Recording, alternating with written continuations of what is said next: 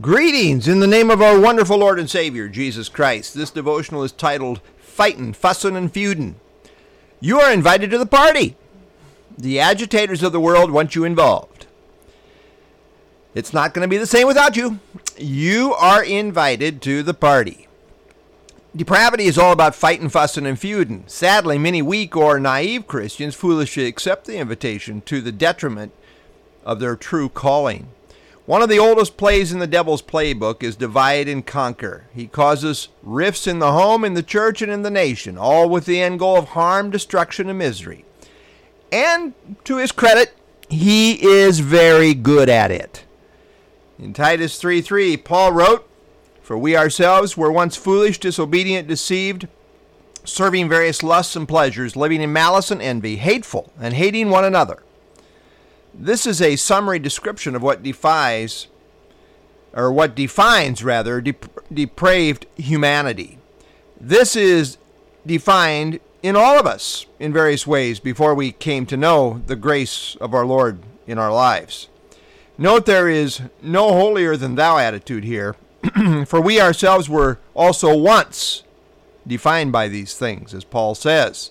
But note very carefully that this is what we once were prior to salvation, not what is to define us now. Something radical has happened in our lives, resulting in changed lives, and that is what Paul goes on to deal with in Titus 3 4 through 7. Namely, our salvation through Christ. We too were once foolish, meaning without understanding of spiritual realities. We lacked all spiritual discernment and insight. The word disobedient means one who refuses to be persuaded. This is not an intellectual problem, but rather that of a rebel, obstinate heart that refuses to listen or yield to the truth of God. It is not a lack of facts that is the problem, but an unwillingness to even consider them. It means being disobedient because one is not even open to the truth. Deceive means to be led astray.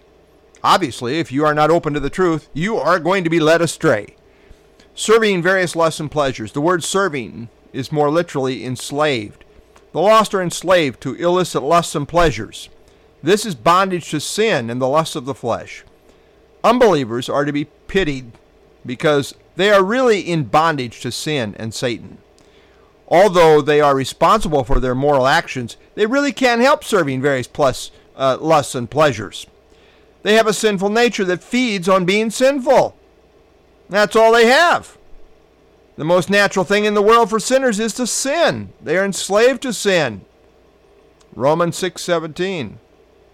Living in malice and envy. This was a lifestyle practice. Malice means evil. It is ill will towards others. It seeks to do others harm. It, it means being vicious. Envy is to begrudge the good fortune of others or to selfishly and sinfully want what they have. The list of vices builds to the climax of hateful and hating one another. The world is full of haters. Boy, you don't have to look far to prove that point, do you? I, I, it's everywhere. The world is full of haters. Even the world can see this, but they can't stop being haters. They call for it. We got to stop bullying one another. We got to eh, have sensitivity training. We got to stop hating. And yet they hate. They hate those that are not hateful. More than they hate those who are hateful. They just hate, hate, hate. They are enslaved to sin. Someone has said this is perhaps the loneliest of all sins. Hateful is actually the idea of being hated by others. It means being in a equality of, of, of being hateful, uh, being odious, disgusting, repulsive to others. It's kind of a hateful being. And not only are people hated, they also hate. Being hated and hating defines the world. This is the world we live in. A bunch of haters out here. Do not come to the party. We are not called to hatred. Our calling is to love. God's love seeks the other's highest good, while hatred seeks the harm of others. When people say things like, he can go straight to hell, or I wish she would drop dead, they are displaying hatred someone that says with disdain, I don't ever want to see or talk to that person again, is expressing hatred. Hatred in the heart is the equivalent of murder before God. It wishes the destruction of another. 1 John 3:15 says whoever hates his brother is a murderer. And you know that no murderer has eternal life abiding in him. What defines the lost is a murderous attitude of hatred. But what defines God's people is his love. Not that we are always consistent. Indeed, we are not, and that is one reason Paul wrote his epistles. The goal of the Christian, of Christian living, is to live consistent with who we are. And yet we struggle because we too still have the flesh, the old sin nature. 1 John 4 7, Beloved, let us love one another, for love is of God. And everyone who loves is born of God and knows God. Who is it? Who is it that is born of God and knows God? Everyone who loves is born of God and knows God. Wow, this is the defining reality for true believers. The world knows nothing about this. They can say, I believe, I believe, I believe. Yeah, how you loving? Does hatred or love define the person? That's the ultimate issue. In the context of Titus 3 is the idea that we should now treat the unsaved world with mercy and grace in the same way God treated us prior to our salvation. God showed his love toward us in that while we were, you ready for this? While we were still sinners. Romans 5 8.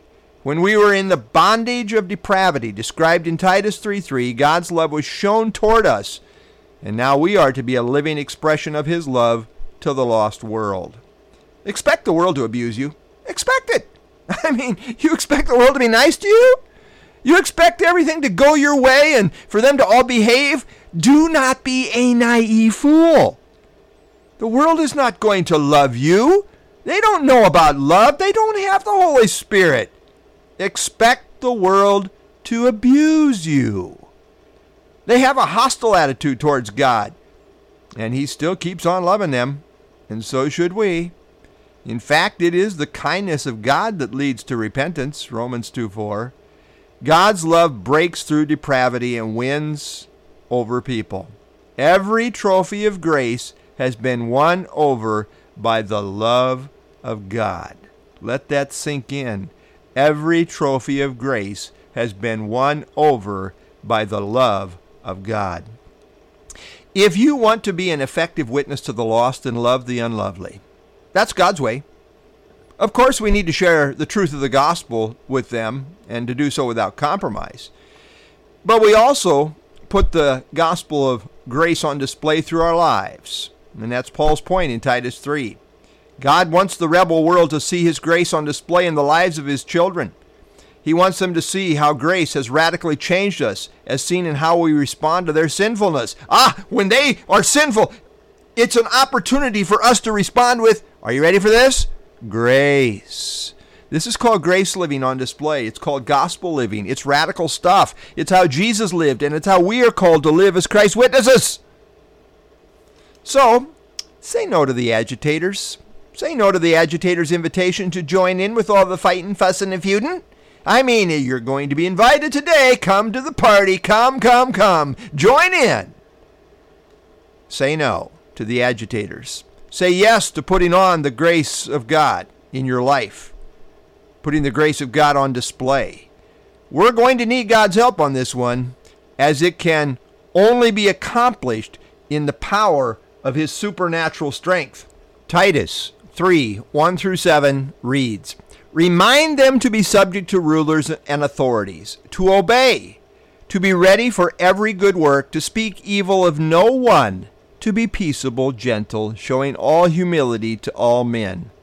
For we ourselves were also once foolish, disobedient, deceived, serving various lusts and pleasures, living in malice and envy, hateful and hating one another.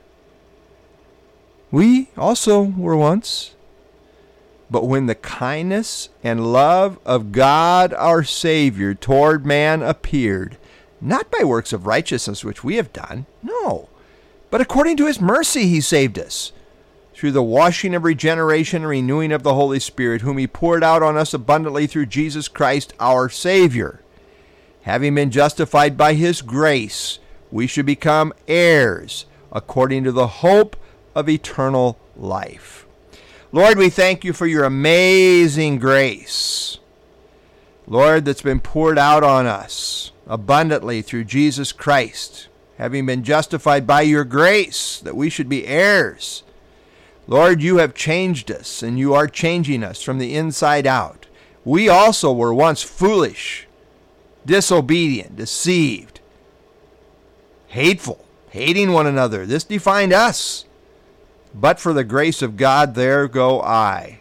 Lord, help us to put your grace on display in a, in a world that is agitated to hatred, uh, hate, hateful and hating one another.